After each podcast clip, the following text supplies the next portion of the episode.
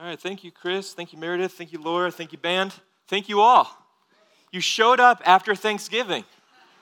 Man, but it kind of looks like Christmas in here, though. Isn't that a little bit weird? Who is ready for Christmas? Who is not ready for Christmas? What kids are ready for Christmas? Man.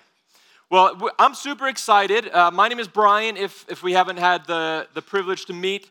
Um, if I haven't had the privilege to meet you, um, my name is Brian. I'm the worship pastor here. I also oversee regeneration.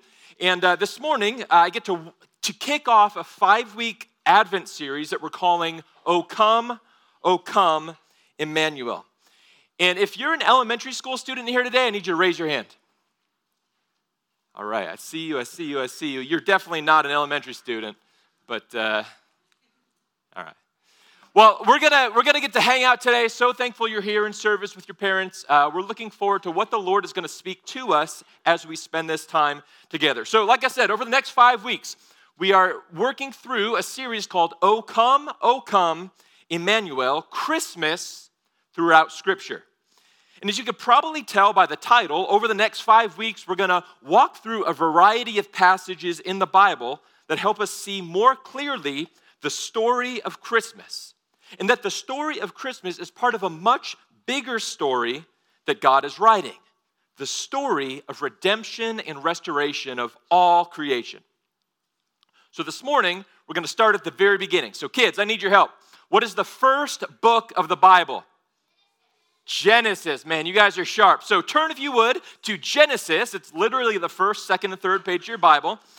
And we're going to spend our time this morning in Genesis chapter 3. So you can go back real quick on that. Uh, so when I was in college, if you don't know this about me, I was a music education major. And as a music education major, I got to take some really great classes. So, world music was really insightful. Modern music was incredibly interesting. Music theory and ear training were hard yet good. But one of my favorite classes was one in which all we did was analyze classical music compositions, musical masterpieces by the likes of Mozart and Bach and Beethoven. And one thing I learned that many of the longer forms of classical music, the multi movement forms of classical music, is that many start with a prelude. Have you ever heard of a prelude before? Many types of classical music start with a prelude, which is a short introductory movement that sets the tone for the work as a whole. And in the prelude, we often find short melodic phrases, little themes. Dun, dun, dun, dun right? So, oftentimes in the prelude, the, the writer will put in these little themes. We call them motifs, just short little themes. That then, over the rest of the movements, they are reintroduced and expanded as the work progresses. Right? A short phrase that's reintroduced and then expanded. That's common in classical music. So in the prelude, you hear a theme for the very first time. And then in the second movement, it's reintroduced. And then in the third movement, it's elaborated upon and expanded upon. And then in the final movement, the theme in its fully expanded form comes full circle in glorious fulfillment. Genesis 1 through 3 is the prelude in the symphony of redemption. And in this prelude, we're introduced to a variety of key themes. We hear them for the very first time that are then reintroduced and expanded upon as each movement progresses forward in the masterpiece that God is writing. So, this morning, we're going to speed through Genesis 1 and 2 for context, and then we're going to spend our time focused in on Genesis chapter 3. Because I believe that understanding Genesis 3 more deeply will help us understand more completely not just the reason for Christmas, but the story of redemption as a whole. So, uh, so let's pray, and uh, then we'll get into this today. Father, thank you that you have come to us, Emmanuel, God with us. Thank you that you are here this morning among us. Lord, I just pray for myself, Lord, that you would just calm my heart, focus my mind, relieve any anxieties in me, I pray that you would speak through me, speak to us by your Spirit through your word. And would you open our hearts, each one of our hearts this morning, to receive from you what you have for us through this prelude to the symphony of redemption? So give us eyes to see, Jesus, give us ears to hear, and give us hearts to respond. In your good name we pray. Amen. All right, so let's start at the very beginning. It's right up there Genesis 1, verse 1. In the beginning, the Bible starts with God. God. In the beginning, God. The triune God, Genesis 1 tells us, has existed before anything that is was. This is his story. He's the author of the story, the composer of the symphony that's been written before it's even been heard. And in creation, we hear the very first note. Genesis 1 and 2 go on to unpack how God created everything out of nothing. And if you're new to the Bible, we learn that our God is an active God. He's intentionally engaged in his creative work. In Genesis 1 and 2 alone, if you go home and read it on your own time, you're going to read at least 20 actions of God. Check it out for yourself. It's intriguing. God creates, He says, He sees, He separates, He calls, and there's literally 15 other action statements attributed to our active God. And right away, from the beginning of the Bible, we see that the eternal God is an active God. He's purposefully, intentionally, daily involved in the details of his creation. And if you continue reading Genesis 1 and 2, you'll pick up on this sense that there's a rhythm and order to how God creates. Over and over again, you'll read, God said, and there was. God saw, it is good. Repeat. God said, and there was. God saw, it is good. There's rhythm and order to how God creates. And these are key motifs to pick on, key, key themes to pick up on here in the prelude. That the eternal, active God speaks and sees. And when God speaks, when God speaks, things come to be. And when God sees his creative work, he declares, now that's good. And when God on the sixth day creates humanity in his image and likeness as the crown of creation, he declares that we are very good. So, pre existing God, active in creation, he speaks and there is, he sees and declares, now that's good. These are some key themes we hear in the opening bars of God's prelude, that is Genesis 1 and 2. But then we move into Genesis 3, and if you know the story, something goes horribly wrong. Yet, even in, the even in the midst of the mess, God is still actively involved. In Genesis 3, we're introduced to some key themes about how sin works and how God saves. And these themes will be reintroduced and expanded upon all throughout the rest of the Bible. So let's zoom in, grab your Bibles, Genesis 3. We're going to spend our time in here today. And first, we're going to see how sin works. How sin works. We'll start in Genesis 3, verse 1. It says, Now the serpent who's Satan, we learn later in the story. Now the serpent was more crafty than any other beast of the field that the Lord God had made. And he said to the woman, Did God actually say, You shall not eat of the tree in the garden? So let's pause for a second. Let's think about this. We've just said that God has spoken creation into being, and his words create what? Life. God speaks, his words create life. In Genesis 2:16, we didn't look at this, but God has spoken directly to Adam, and his word creates safe boundaries within which human life can flourish. So God's words create life, God's words create safe boundaries. Here in Genesis 3, Satan comes slithering into the story, and we hear him speak for the first time. What will Satan's words create? Kids, let me give you a quiz. Will Satan's words create life and safety or will Satan's words create deception and death? What do you think? Man, you guys are sharp. We got some great elementary teachers in this church. We see right out of the gate the first recorded words of Satan in the scriptures are a direct assault on God's word. We see here that Satan, from the very beginning, has made it a practice to twist God's words, and he often does it oh so subtly. Notice, God said, Don't eat from one tree. What does Satan say? Don't eat from any tree. One, any. Two very small words with very different meaning. See the deception in that? But it continues. Look at verse 4. But the serpent said to the woman, You will not surely die. For God knows that when you eat of it, your eyes will be opened and you will become like God, knowing good and evil. So, Satan's deception here is more than an assault on God's word, it's an attack of God's character. Not just an assault on his word, it's an attack on his character. Interpreted, Satan says, God is holding something back from you. Have you ever believed that lie about God? That he's holding something back from you? This, I think, is Satan's greatest lie. Look at how repressive God is. He's trying to deprive you, he's trying to rob your joy, not give you joy.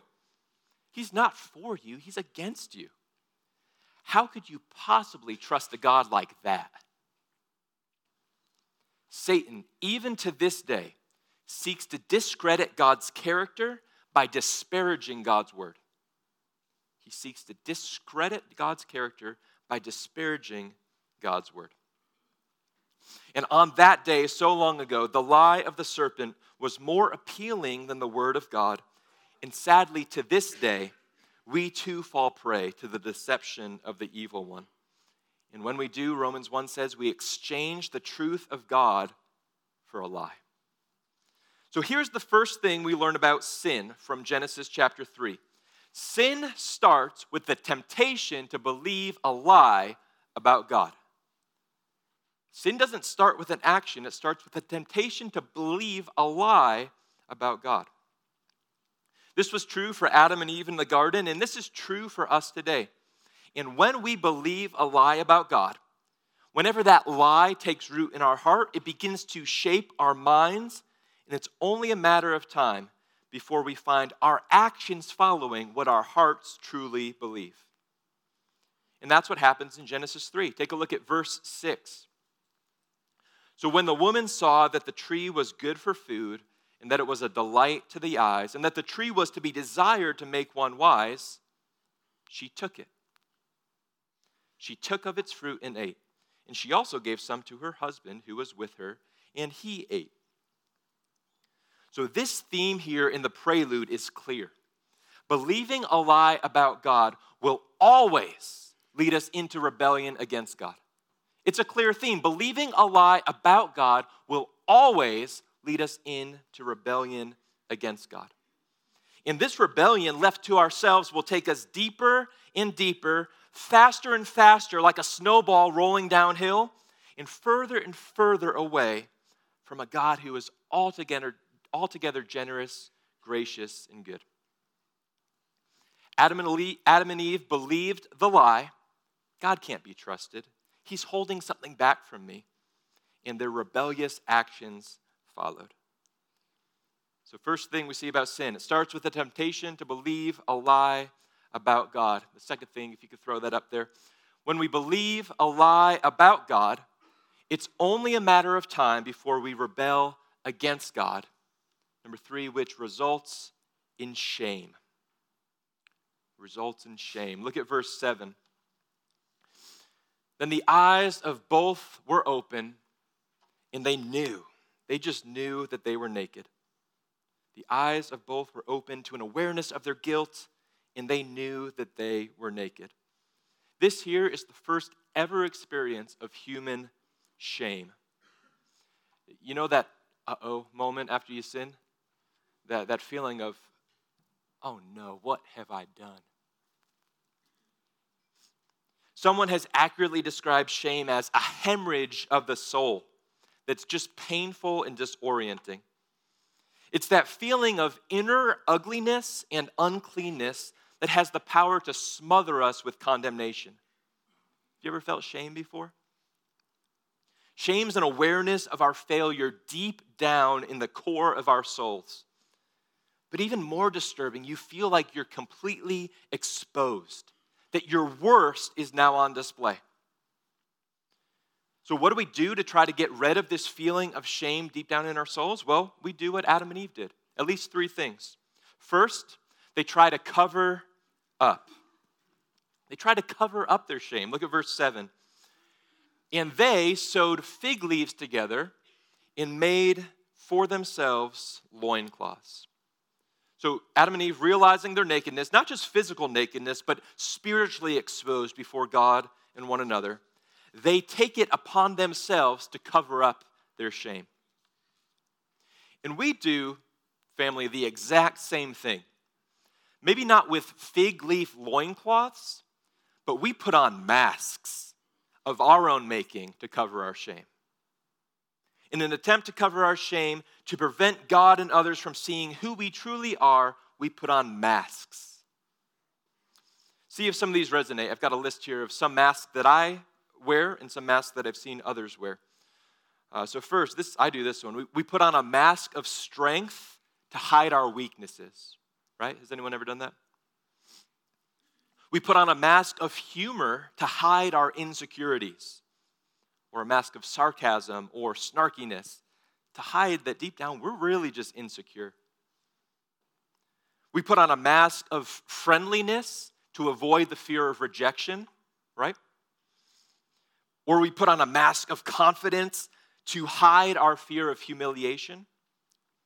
We put on a mask of control to hide the fact that deep down we're really just scared.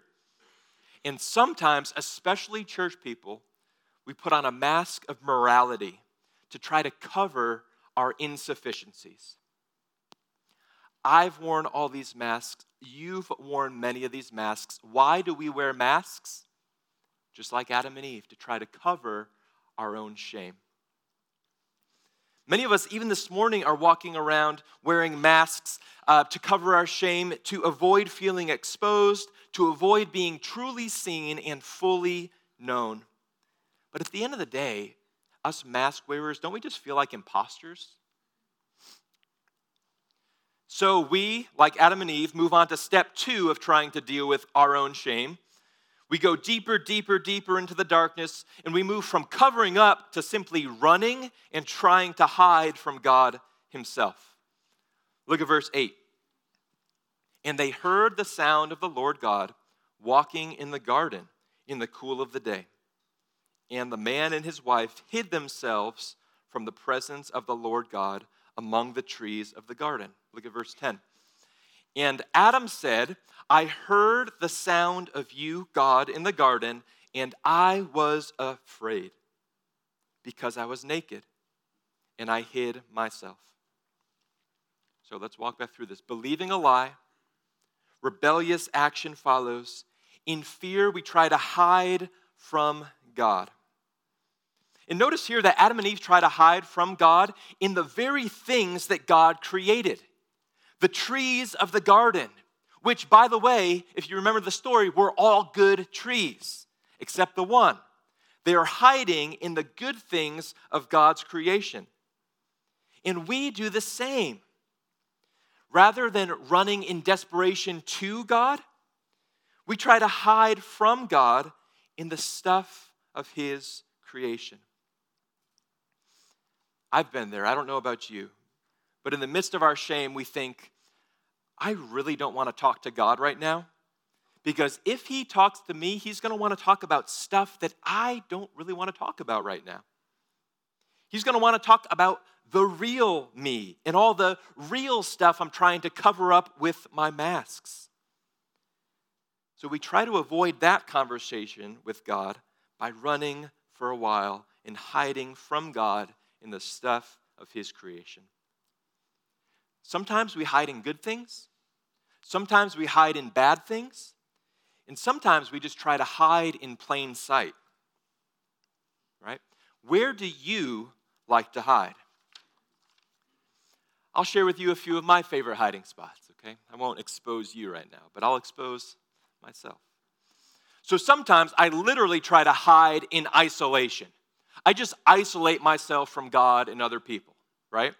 And this is actually one of my recovery issues. If you came here on a Tuesday night, you'd hear me get up and say, Hi, my name is Brian. I have a new life in Christ. I'm recovering from an addiction to pornography and the tendency to isolate. Isolation has been a huge issue of hiding in my life.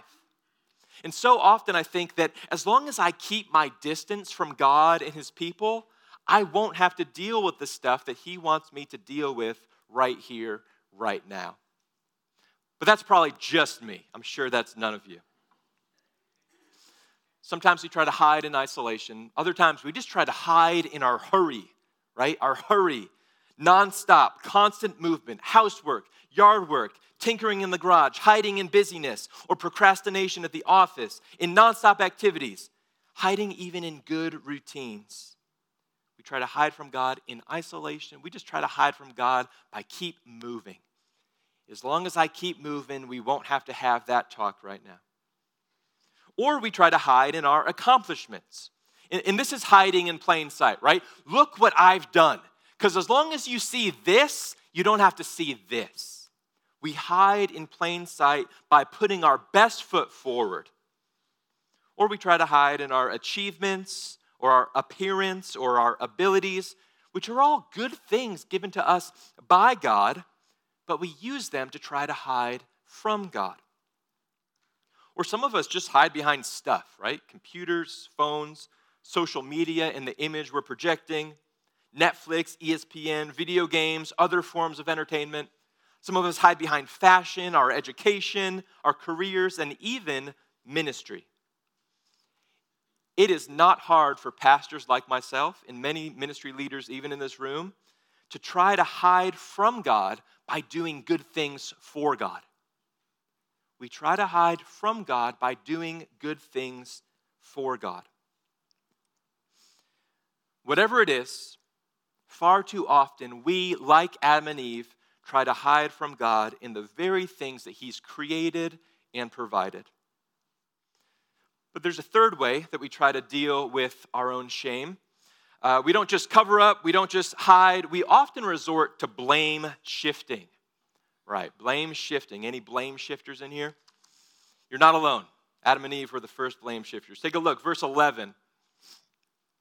God said, He comes to Adam and Eve in their hiding, and He says to them, Who told you that you were naked?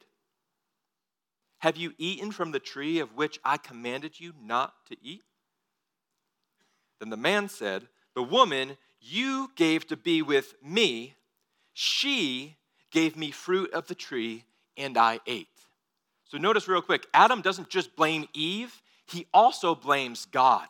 The woman you gave me. He's not unlike us. But the blame game continues. Look at verse 13. Then the Lord God said to the woman, What is this that you have done? And the woman said, The serpent deceived me and I ate. Or in our terms, we might say, The devil made me do it. This is the classic game.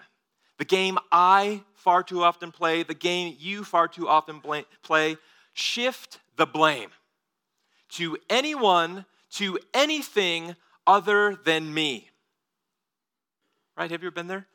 I wouldn't have done this if you hadn't done that.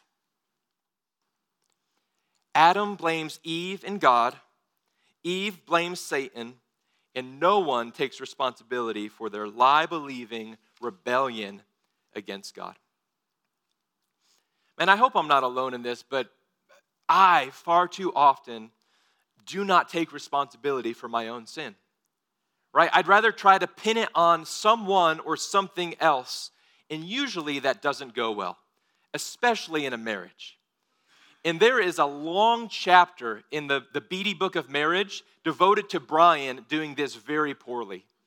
I want to blame everything that goes wrong in me on you or on something or something else as long as it's not me. And all that is, is trying to hide my shame. So, does this cycle look familiar to any of you? If you could throw that next slide up. Does it hit too close to home? In the prelude of Genesis 3, we see for the first time key motifs of how sin works. And these themes will be reintroduced and expanded upon all throughout the rest of the Bible. So before we move on, I just want to summarize this by reading this together. So if you could see this, let's read how sin works. We'll just read through it all. Sin starts with temptation to believe a lie about God. Believing a lie about God, we rebel against God, which results in shame. Attempting to deal with our shame apart from God, we try to cover up our feelings of being exposed. We try to hide from God in the stuff He's given us. And we try to shift the blame to someone, something else, even to God Himself. So, this is a picture of the cycle of sin in which all humanity is stuck. From the garden forward, Genesis 3 forward, apart from Christ, we are all enslaved to sin. Our hearts are all sick with sin. We are sinners by nature, sinners by choice. Sin is deep within us, plaguing every part of us. We sin in thought, action, motive, word, and deed. We all have a serious problem, and it's called sin and shame.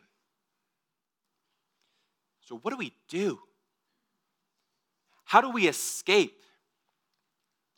Well, thanks be to God, He gives us the victory in Jesus Christ. Amen? And into the darkness of sin shines the bright light of the gospel. In the prelude of Genesis 3, we not only see how sin works, but how God saves. So, check out these three life transforming themes. We really need to see this this morning how God saves. First, God comes near and God calls out. Look at verse 8. And they heard the sound of the Lord God walking in the garden. This is Genesis 3, verse 8. In the cool of the day. And the man and his wife hid themselves from the presence of the Lord among the trees of the garden. Verse 9 is key. Don't miss this.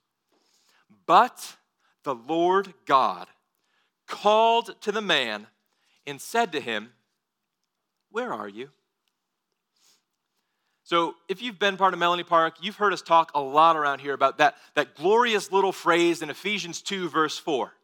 But God, but God, being rich in mercy because of the great love with which He has loved us, even when we were dead in our trespasses and sins, made us alive with Christ. By grace you have been saved. This, in Genesis 3, is the original but God. But God comes near. The eternal God, who is an active God, pursues His people. He takes the initiative to come to us as we're hiding, covered up in shame. And look what the verse says. But God calls out to the man, and he says, Where are you? Now, this question here isn't one of confusion, right? It's not like God just created everything out of nothing, and then he's like, I can't find Adam. Where'd he go? Right? This is not a question of confusion, it's a question of invitation he's inviting Adam and Eve to consider where they actually are. Maybe in our terms, it would be how are you actually doing? How's that fig leaf loincloth working out for you? How about all those masks? Where are you is an invitation out of hiding into something better. Come back to me. Jesus is inviting. Come into the light where there's life and safety and joy. Perhaps God is inviting you this morning to consider that question for yourself. Where are you? What lies are you believing about God? Have you found yourself, even this, week, even this week, trying to run from God or hide from God? How are you actually doing? And here's the beauty of the gospel that God comes near in gentleness and grace, and God calls out to us while we are at our worst. He doesn't come near once we've figured out our issues, get our lives together, and button ourselves back up. From Genesis 3 forward, we see that God comes to us while we are in our sin, while we are hiding in shame. At our worst, God comes near and God calls out, inviting us into something far, far better. But God doesn't just come near, God doesn't just call out. He also, number three, takes the initiative to cover our shame. God takes the initiative to cover our shame. And this is a beautiful biblical theme introduced here for the first time of atonement. Atonement. Look at verse 21. And the Lord God made for Adam and for his wife garments of skin and clothed them. So this might be a little strange. Like, where do you get atonement from this? But, but let me help have you help me clarify a few things. So, elementary students, here's a quiz for you. Which is a better article of clothing? A fig leaf loincloth made by Adam and Eve, handcrafted by Adam and Eve, or a garment of skin made by God Himself?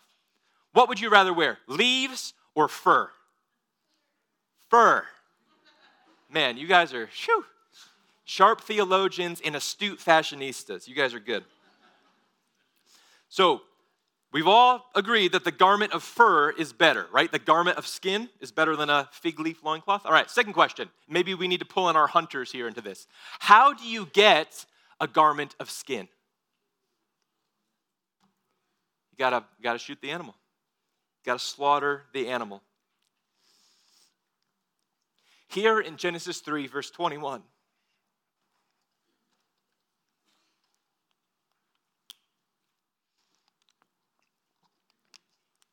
Excuse me. Here in Genesis 3, verse 21, is the first recorded death in the Bible.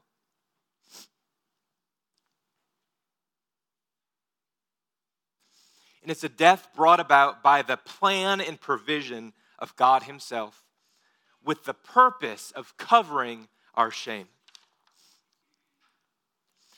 In the, in the prelude of Genesis 3, God takes it upon Himself to cover, to atone for Adam and Eve's sin with his very own hands. God kills an animal to provide a better covering.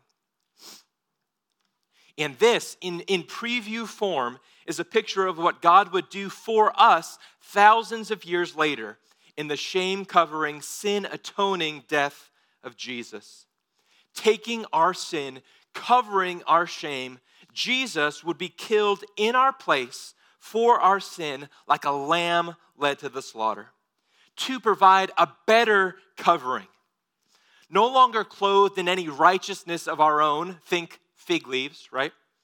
But clothed by the perfect righteousness of the sacrificial, substitutionary Savior. In my place, condemned, he stood, sealed my pardon with his atoning blood. Hallelujah. What a Savior. All right. Never got choked up in Genesis 3 before. Man.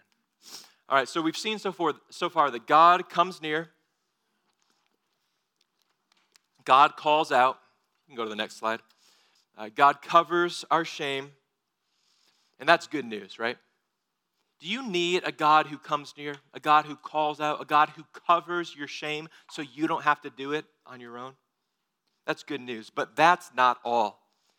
There's one more theme introduced here in Genesis 3, and it's in verse 14. Take a look. The Lord God said to the serpent, Because you have done this, cursed are you above all livestock and above all beasts of the field. On your belly you shall go, in dust you shall eat all the days of your life. Verse 15, this is key. Don't miss this. God says, I will put enmity between you and the woman, and between your offspring and her offspring. He, the offspring of the woman, shall bruise or crush your head, and you shall bruise his heel. Genesis 3:15 is what theologians call the proto-evangelium, the first gospel, or gospel preview, if you will. This here in Genesis 3:15 is the first promise in scripture of the savior who is to come. It's the advent of the promise of redemption, hinting at the incarnation, hinting at the crucifixion, the resurrection and the ascension of Jesus Christ. Genesis 3:15, this one little verse, according to one writer, one writer is the acorn of promise that grows into the mighty oak of redemption. To another, it's the sum and summary of the whole Bible. This writer states that everything else in the Bible flows from these words in Genesis 3:15. Right here at the very beginning, God shares with us the plan that he's had from eternity past. The plan to send Jesus into the world through the offspring of the woman, so that one day Christ could crush the head of the serpent. In Genesis 3, what we've just looked at, within the context of the first sin, we receive the first promise of the Savior to come. And it's easy to miss, right? Because the, the name Jesus isn't in that text, but he's there. He is the offspring of the woman. And verse 15 goes on to say that there will be war, as one translation says. There will be enmity, strife between Jesus and Satan. This is the great conflict, the battle across the ages that we see throughout the remainder of the scriptures as the story unfolds. And if you know the end, how does the battle end? Well, in preview form, we hear for the first time that He, He will crush your head. The entire symphony of redemption cultivates with this He, it culminates with this He. And fast forward thousands of years later, this He is hanging on the cross, bearing your sin my shame. And this he declares, It is finished. And this he breathes his last. Dead. Done. And in that moment, Satan thought that he had won. In his mind, he was thinking, I just killed the supposed savior of the world. Mission accomplished, Satan is thinking. That was easier than I thought. So much for this He's plan to rescue and redeem all creation. In that moment, Jesus dead, hanging on the cross, Satan thought that he had won. But what he didn't realize is that he had only bruised Christ's heel. Now, if you've ever had a heel spur or anyone pull their Achilles in here, um, you know how painful heel wounds can be, right? It hobbles you for a bit. It's just painful. You got to get some medication and treatment. Heel wounds are serious, but they're not deadly. On the other hand, I didn't have a serpent's head, so I brought a soda can. I figured it would have the same effect. No one survives a crushed head. This is a fatal blow. And that's exactly what happened three days later when the crucified Christ emerges from the grave.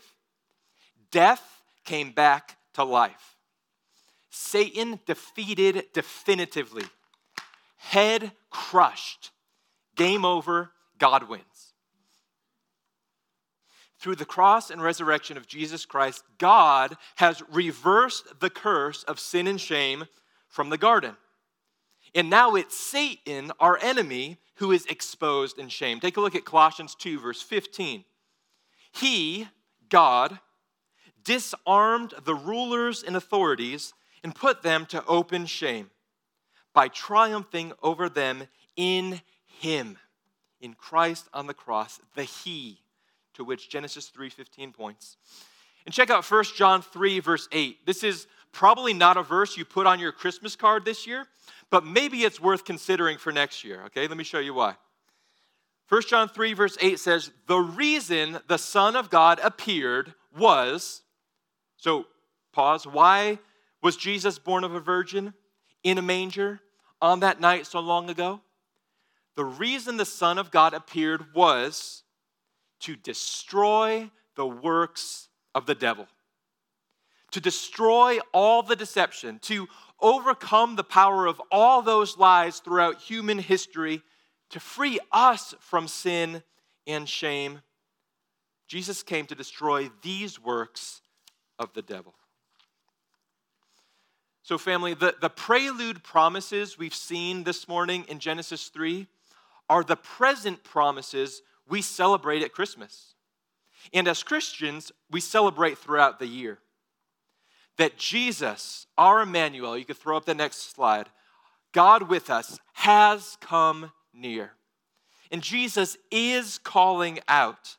And through his life, death, and resurrection, he has covered our shame and he will crush the head of Satan underneath his feet.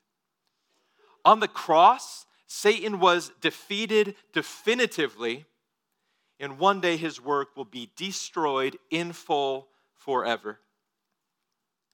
So, family, these are the Advent promises of Genesis 3 that we get to remember and rejoice in together. So, Chris and the band, why don't you guys come on up? How do we respond? I didn't want to give you things to do today. I just wanted to proclaim the gospel from Genesis 3 and let the Lord do his work in you. But how might we respond in light of all that God has done? And simply, I think it's this let's remember and rejoice. Let's remember what he has done for us in this Advent season. Allow our hearts to be moved with joy and gladness in light of all that He's done for us. And may this Advent, may Emmanuel, God with us, may He capture our hearts more completely in amazement and awe more than ever before. So, to help us do this, uh, we're going to close in a song that you know well, but we've written some additional Advent verses to take us back to the manger and then walk us through the story of redemption. So, family, let's stand together and remember and rejoice